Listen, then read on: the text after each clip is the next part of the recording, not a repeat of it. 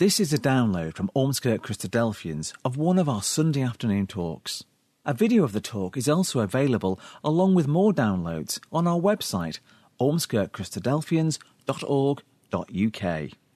If you'd like to join us in person, our talks take place at our meeting room on Moorgate in Ormskirk every Sunday at 1:45 p.m. We hope you enjoy the talk. Do you ever feel that something bad has happened to you and you say to yourself, Why has this happened to me? Or have you had another experience where something really good has happened to you that you weren't expecting, you may not have been expecting it, and, and you can see, oh, that's God's hands at work there. Um, I can see that's God's providence working in my life. But one thing we have to be careful about when the bad things happen and we wonder why God's done it, that we don't try to judge God and think we know better than God. We have to beware of falling into that trap. Well, I want today to look at the Bible answer on suffering, what the Bible says about suffering. It says quite a lot about it. And I want to start at the beginning. We won't look it up because we all know it very well how Adam and Eve in the Garden of Eden were told they could eat of any tree in the garden, but not of the tree of the knowledge of good and evil. They were only given one command, that was all. And that was an easy one to keep because it was something not to do. So you'd think that would be something easy to do. But as you know, they were tempted by the serpent and, and they ate it. And, and God says, Because you've uh, eaten of that fruit, you will die. God said they would. If, if they ate of it, they would die, and God said they will die. Accompanying with that comes all the suffering as well. Men have got to work hard all their lives. Women would have to bring forth children, which often involved pain and suffering in doing that. And, and of course, in bringing the child up, bringing children up is a very, uh, very uh, straining thing to do. So, we're taking it all into account, um, you know, I could sit down now and I could say, well, that's the reason why there's all this suffering. Because Adam and Eve sinned. And us descendants of Adam and Eve, we all sin and so we all suffer in the same way. But the answer is more complicated than that. I want to look, look into it a bit more than that. I mean, for example, if you come with me to the book of Romans and chapter 5, we see what the Apostle Paul says about sin. Well, he says more or less what I've just said. Romans chapter 5, verse 12. Wherefore, as by one man, Adam, sin entered into the world, and death through sin, or by sin, so death passed upon all men, for all have sinned. But we could say, well, we're, we're, all, we're all dying because of Adam's, Adam and Eve's sin. But it isn't as simple as that because we're dying for our own sin. We sin as well. We don't just die because of their sin, we, we die because of our own sin. And the solution to this problem of pain and suffering is in chapter 15 and in the same chapter.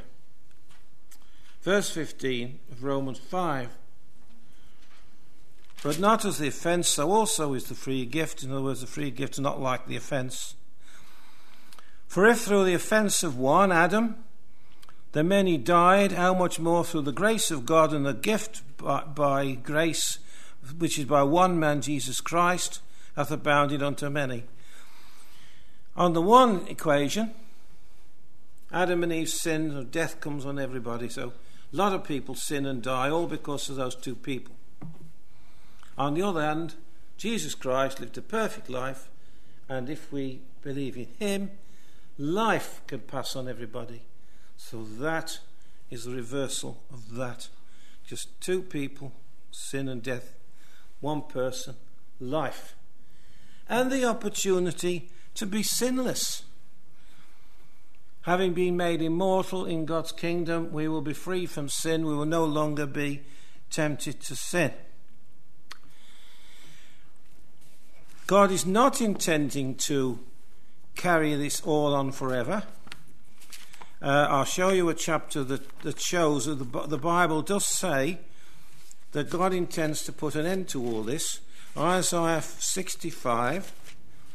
It's a long passage, so we'll only read a bit of it. Isaiah 65, and going in at verse 17. Our president mentioned it in his prayer, in fact, that God does intend to put an end to suffering and death. Isaiah 65, verse 17 For behold, I create new heavens and a new earth, and the former shall not be remembered nor come into mind. The new times are going to be so good we won't even remember the old.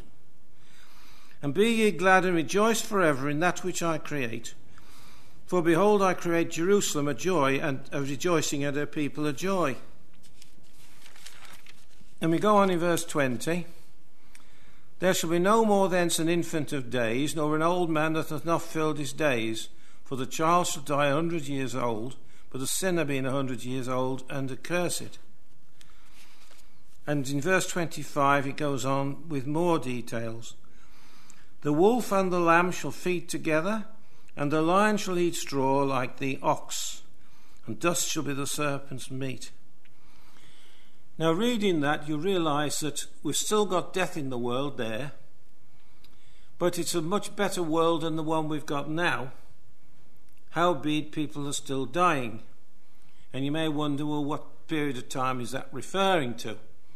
Well, that's referring to the kingdom of God on earth, which God will establish with Jesus Christ as King. And we don't find out till we get to the end of book of Revelation, almost the very end of the Bible. We're finally told that that's going to last a thousand years. And we're not told until then. But we call that the millennium. Millennium being a word meaning a thousand years. And in that time, people will be living a lot longer than they do now. And the, and the millennium is an interim period and after the millennium is over, then God's kingdom will be fully established and there will be no more death after that. We don't know much about what will happen after the end of the millennium. We're not told very much, but we are told there'll be no death. That's one thing we are told. Okay, so that's, that's how it all came about. Jesus Christ is God's remedy, and the kingdom of God is where God intends us all to be aiming for. But now we've done that, like an overview of the whole subject, let's go back and, and look at a bit more detail. a lot of people have made a lot of observations about suffering.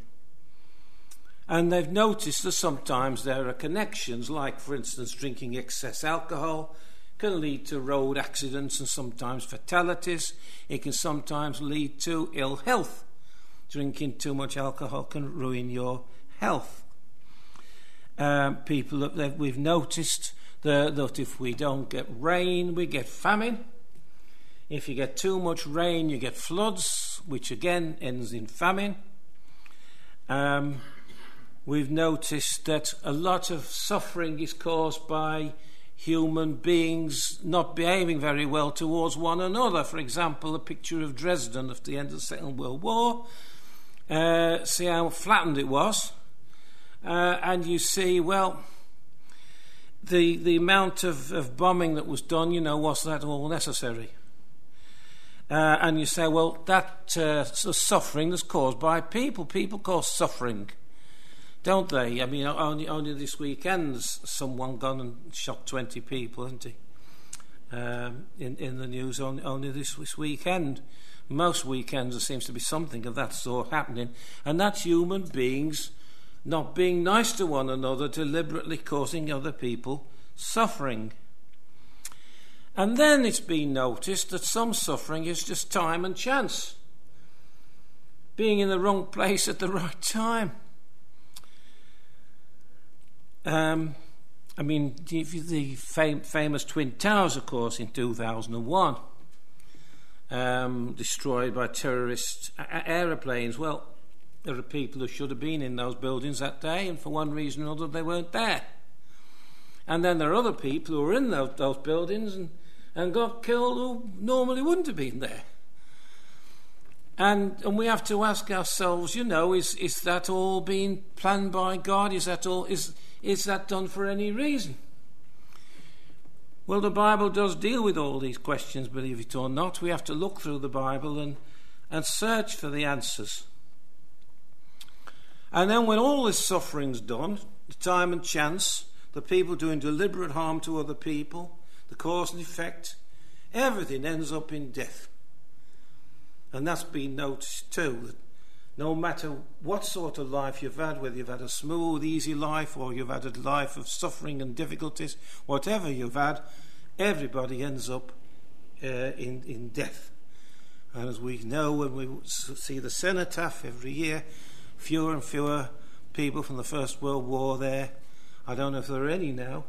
Um, up to two or three years ago, there were a couple of them there in wheelchairs not able to get out of the wheelchair to actually put any flowers there. Uh, but they were well enough to be pushed there in a wheelchair and, and to be there. I, have got a feeling they've all gone now. It's a matter of it's a handful now from the Second World War that uh, that are able to do that. So we notice that everybody ends up in death. Now, where I want to start to deal with the answer is the book of Job, which we had read. Now, the book of Job is a long book to deal with the problem of suffering. I mean, it's it's bigger than some of the Gospels. It's, you know, I mean, story of Job bigger than the life of Christ. Um, and and you think, you know, why does he give all this detail about one man and his suffering? Well, the fact is that this problem of why men suffer has always been a problem. Men have always worried about it, and the book of Job deals with it. But it doesn't give us all the answers. And that's the whole point of the book. The whole point of the book is to teach you that there aren't always answers. There are things we don't know the answer to. There are, there are suffering that happens and we don't know why it happened. We can't say what's caused it. And that's one of the big lessons of the book. Because human beings, being how they are, they like to know why something's happened. We like to get to the bottom of things. And the book of Job tells you, well, you can't always.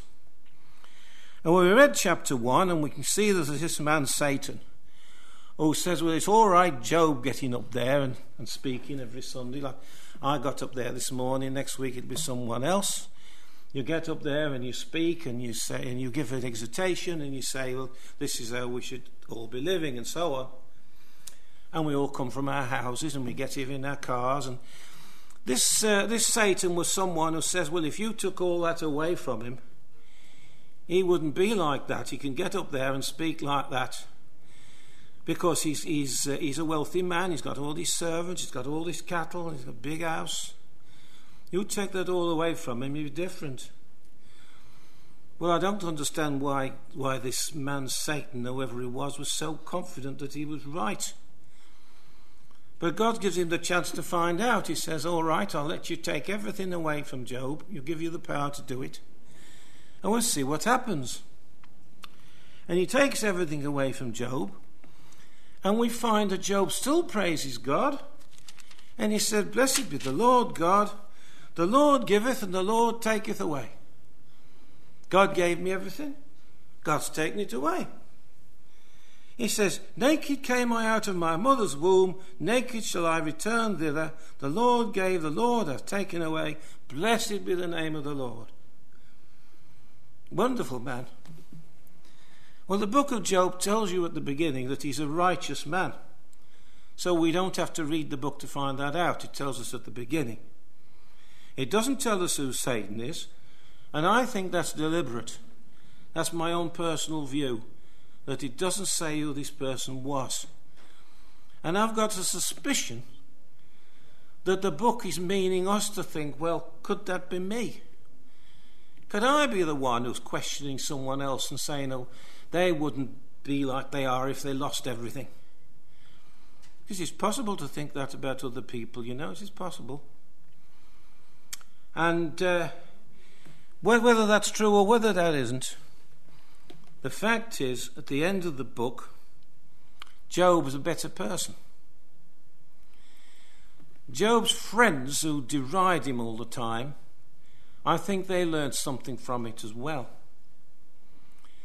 The person who isn't described as learning anything is Satan. We don't know whether he learnt anything or not, whether he, he came, to his senses at the end and, and realised he was wrong. We're not told about that. But the book of Job shows the fatality of human wisdom on the subject. Uh, we find Job's friends come, and we've got this expression today Job's comforters, haven't we? Someone who's supposed to be comforting someone else, and they do anything but comfort them. We say, Oh, you're a Job's comforter. Well, we'll look at one of Job's friends and what he says, Eliphaz, in chapter 4 and verse 7. Job's friends think they know better than Job, and they think you must have done something wrong for this to happen. This is like I was saying at the beginning, you know, why has this happened? It must be something you've done. Job chapter 4, verse 7 Remember, I pray thee, whoever perished being innocent? Or where were the righteous cut off? According as I have seen, thou that plough iniquity and sow trouble reap the same. By the blast of God they perish, and by the breath of his nostrils are they consumed. Well, I put it to you that that's a generalization. You can't say that that happens in absolutely every case, can you? You don't know every case on, on the planet, do you? To be able to say, well, that happens in every case. It's a generalization. But then they go on and saying, you ought to go to God about this if you don't agree with us. Go to God about it chapter 5 and verse 8. But as for me, if this were me, Job, I would seek unto God, and unto God would I commit my cause. Go and ask God why, why it's happened. Verse 17 Behold, happy is the man whom God correcteth. Therefore, despise thou not the chastening of the Almighty. They see him as despising it because he's suffering, and he says, Well, I haven't done anything to deserve this. And they see that as despising the chastening of the Almighty. You must have done something, Job. You must have done something. Well, we won't go through what Bildad say and Zophar says. They do similarly bad reasoning. And Job doesn't accept their reasoning, he won't swallow it. And in chapter 12, he, he replies. Well, he replies in other places, but this is one of the places where he replies. Job chapter 12, if you ever wondered, is there any sarcasm in the Bible? There is. Bit of sarcasm here.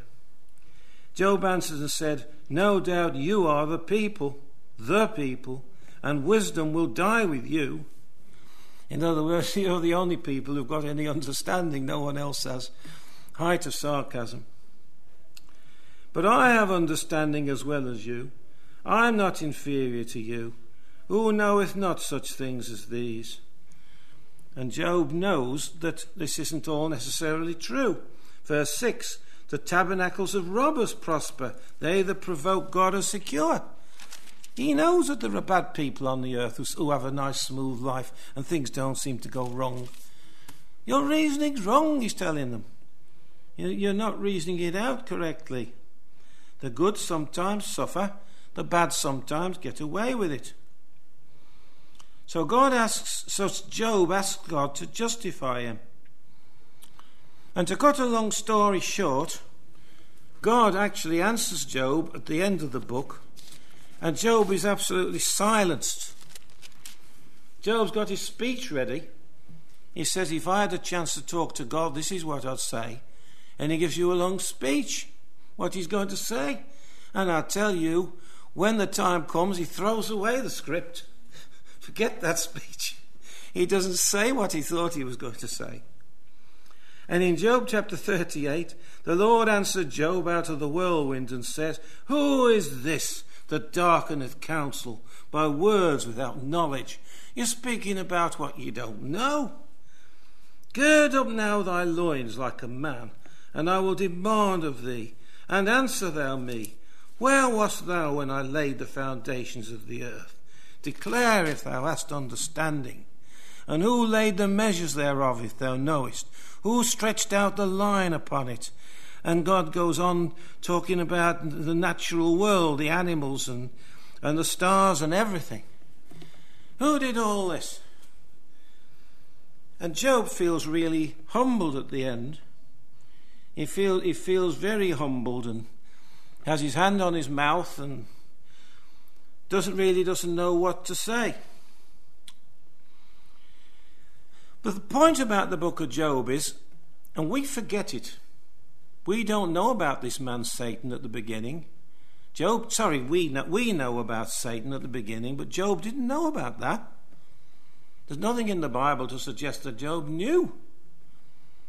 So Job's suffering all this and he doesn't know why. Well, we know why, because we know it's this man Satan who says, if, if, if, if, if. And God says, all right, I'll give you a chance to find out. So we know why. But Job doesn't know why. And that's the point of the book of Job. That's the main point, I think, of the book. Is that the suffering we have, we often don't know why. There might be a reason that we don't know what it is. Now, in Romans chapter 8, go back to the Apostle Paul. Apostle Paul's wonderful on, on this subject. Romans chapter 8.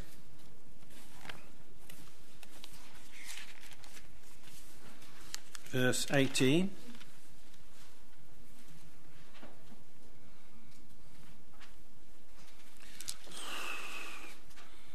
Uh, I've got chapter 9 here.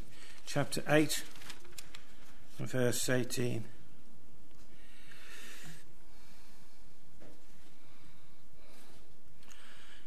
Um, he says, I reckon that the sufferings of this present time are not worthy to be compared with the glory that shall be revealed in us. Well, he's putting everything in perspective there. No matter what suffering you've had this, in this life, you might have had an easy life, you might have had a hard life. No matter how hard it is, it's nothing to be compared with the glory of God's kingdom. We've read a bit about that from Isaiah. Well, that's the first thing to bear in mind. And in chapter 28, he puts it all in perspective. He says, We know that all things work together for good to them that love God. Now, that's a very important verse. All things work together for good. All things bad and good work together for good. Remember? It says all things, not just the good things, the bad things too work together for good. And the Apostle Paul believed that God was in control of our lives, He was guiding our lives, and that all these things for, are for a reason. And we shall see as we go on that that is something which is taught in the Bible. That God is watching over us and you need never fear whatever happens if you know God is watching. Now, this problem of suffering came up in the days of Jesus Christ, and people asked Jesus about it. And there's an example of it in Luke chapter 13.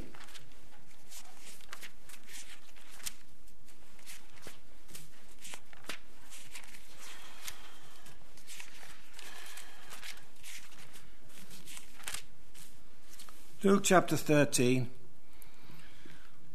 There were present at that season some that told him of the Galileans whose blood Pilate had mingled with their sacrifices.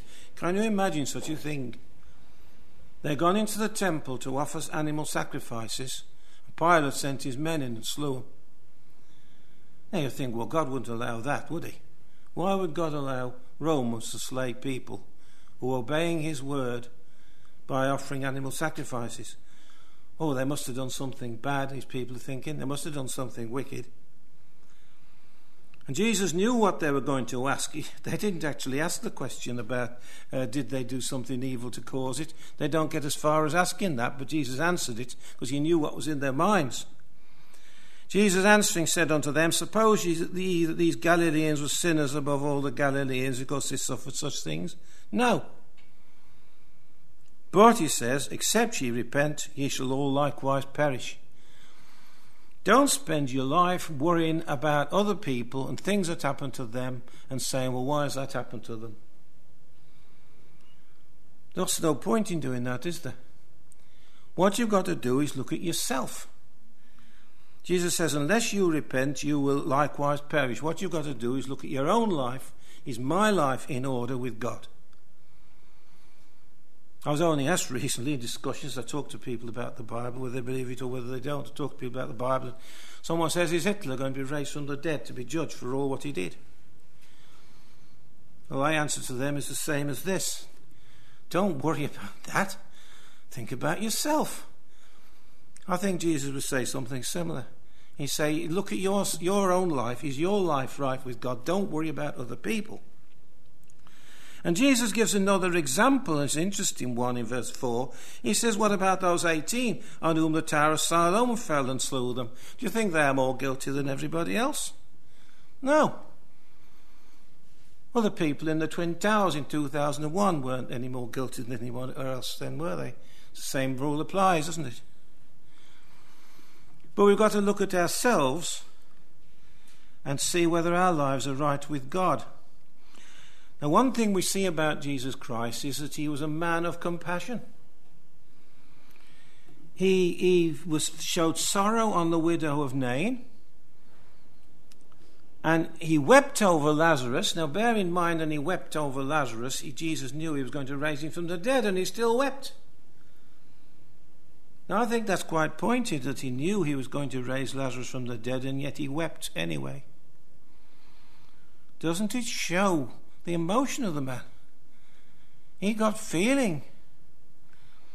Well, if Jesus had got this sort of feeling for people, why are we worried about suffering like we are? You know, Jesus knows about suffering. He knew about the suffering in his own day. He knows about our suffering. why so worried about it? You know Jesus has got compassion. And you know from what we've read about him that he's going to establish this kingdom. And while we're on the subject of Jesus, look at the suffering he had. Um, in the first epistle of Peter, chapter 2, we see the suffering that uh, Jesus had. Jesus is the Saviour of all who would believe on him. And if he suffered, are we surprised if we do? 1 Peter 2 and verse 19. Where would the gospel message be without the suffering of Jesus? There wouldn't be one, would there? There'd be no gospel message. 1 Peter 2, verse 19 For this is acceptable if for conscience toward God a man endureth griefs, suffering wrongfully. We don't like it when we suffer for something and it's someone else's fault, do we? It's particularly painful. And he says, For what glory is it if ye if ye sin and are buffeted for it? And you take it patiently. Oh, I took that patiently. Yeah, but you deserved it. But if when you do well and suffer for it, you take it patiently, this is acceptable with God. For hereunto were ye called, because Christ also suffered for you, leaving us an example that ye should follow his steps who did no sin, neither was guile found in his mouth, who when he was reviled, reviled not again, who when he, when he suffered, threatened not, but committed himself to him that judgeth righteously. Where would the gospel message be without Jesus? Of course, nowhere would it would be one. It all relies on the fact that Jesus suffered how he did.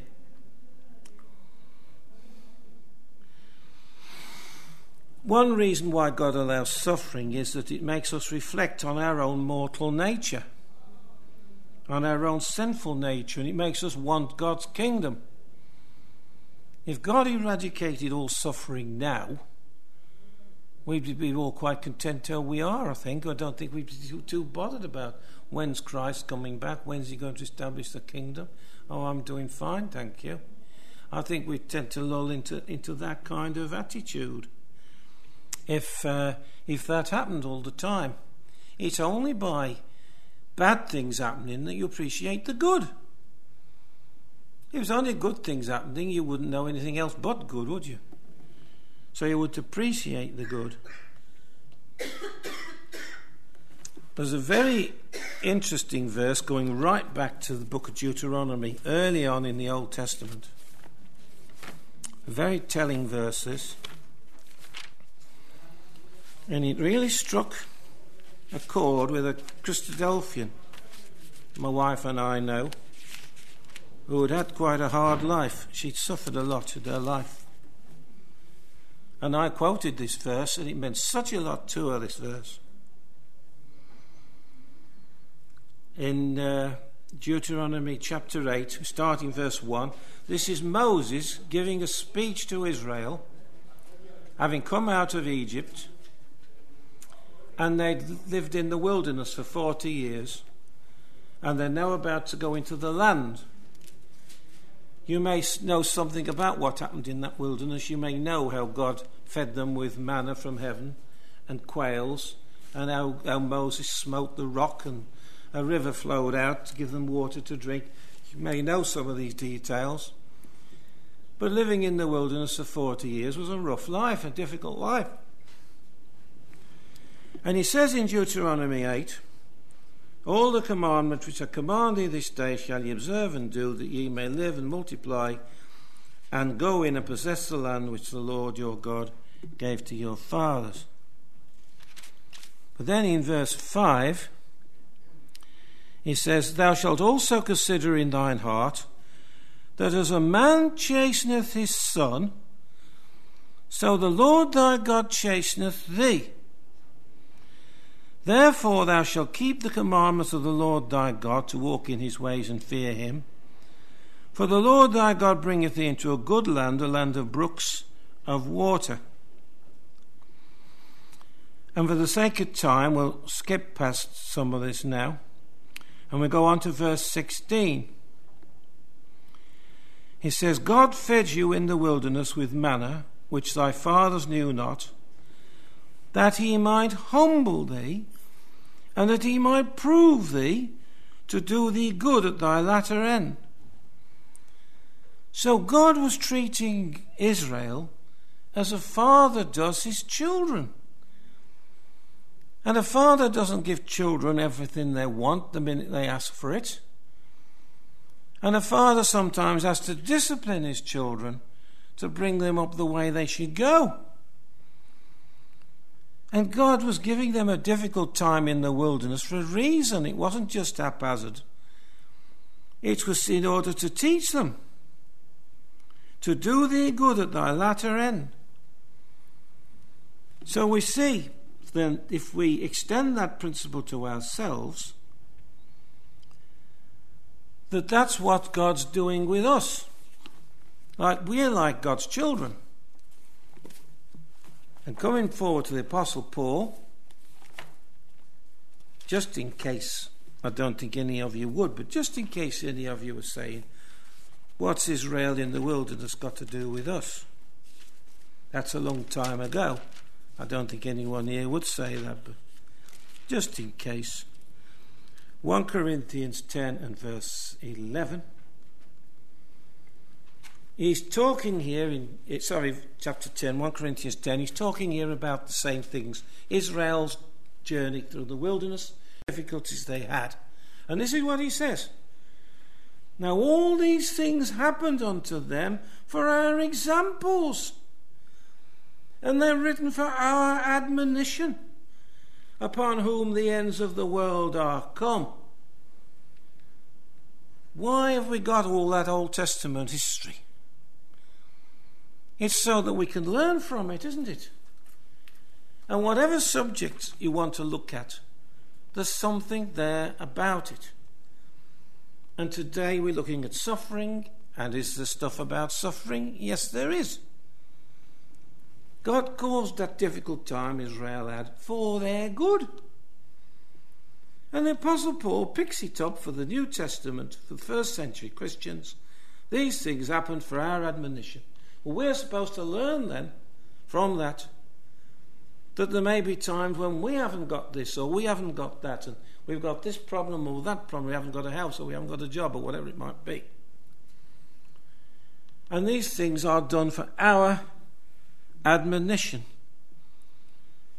If you let your children have everything they wanted whenever they wanted it, and they didn't discipline them, they'd soon become little horrors, wouldn't they? And so we see the need to be able to bring things, bring children up properly. Now, people say, why does God allow suffering? I wonder how many of them actually stop to think what they expect God to do then. If He's not going to allow suffering, is He going to stop the thief from stealing from somebody else because that's going to cause them suffering? Is He going to stop a man from going off with someone else's wife because that's going to cause him suffering? And the ultimate, you follow it through to its logical conclusion, is He going to stop death? Death is part of the suffering. We've been told quite clearly, with the verses are loud and clear, that there's no way that death is going to be removed except through the Lord Jesus Christ. And death, just like all the other suffering, is here for a reason. There's great wisdom in the fact that we only live for so long. There's great wisdom in that and that we have a chance through the Lord Jesus Christ to extend our life. But how many people who say, uh, Why does God allow suffering? actually take it to its logical conclusion. And, uh, all right, it, there are bad things that happen that God would, God would prevent if He was going to do that. If, what if He stops you feeling pain? Pain is for a reason. It's often pain is to stop you doing harm to yourself. You touch something sharp, you move your hand away. If you, if you didn't have pain, which is suffering, you wouldn't move your hand away. You'd burn yourself on the stove if you didn't feel pain when you went to burn yourself. Where are these people going to draw the line? And I put it to you that if God stopped suffering, you wouldn't know He had. How would you know about the bad things that He stopped?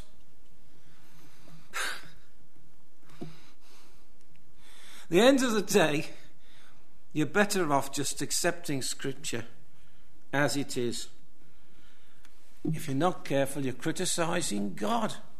Dear me. That's what you're doing. You're criticizing God if you're not careful. Well, let's just summarize. Suffering is caused by the curses of Eden, and it falls on all men, good and evil. We all have good things happen, we all have bad things happen, and we all die. For those who serve God, our suffering is for a purpose to help us get into God's kingdom. It's part of our training. God's training us. Like an employer trains an employee, or like a father brings his children up. Though we rarely know why the suffering is, just like Job, Job didn't know why. We often don't know why. But we must not reject God because of suffering. That's the big mistake. As some people say, I can't believe in God because of the suffering. We must never do that. Jesus came under the curse of Eden in order to remove the curse. He was under the curse of Adam and Eve, the same as us. He came to remove that curse. In order to remove that curse, he had to suffer the, the death. He didn't sin, but he suffered the death. He suffered the suffering. He was a good man and he suffered. So, what are we complaining about? If Jesus was a good man and he suffered, we've got no cause to complain, have we? Whatever happens. God is planning to remove suffering. There'll be the millennium and then there'll be the beyond. And eventually death will be gone. Suffering is part of the gospel. Jesus died after all. And our hope is through Jesus Christ, so we have to have death to have that. Through Jesus, we have a chance to be part of that perfect world beyond the millennium. And I suggest that we bring our beliefs and teachings on this subject in line with the Bible. We hope you enjoyed that talk. For more downloads, videos, information about what we believe, and details of our meeting times, go to our website, ormskirkchristadelphians.org.uk.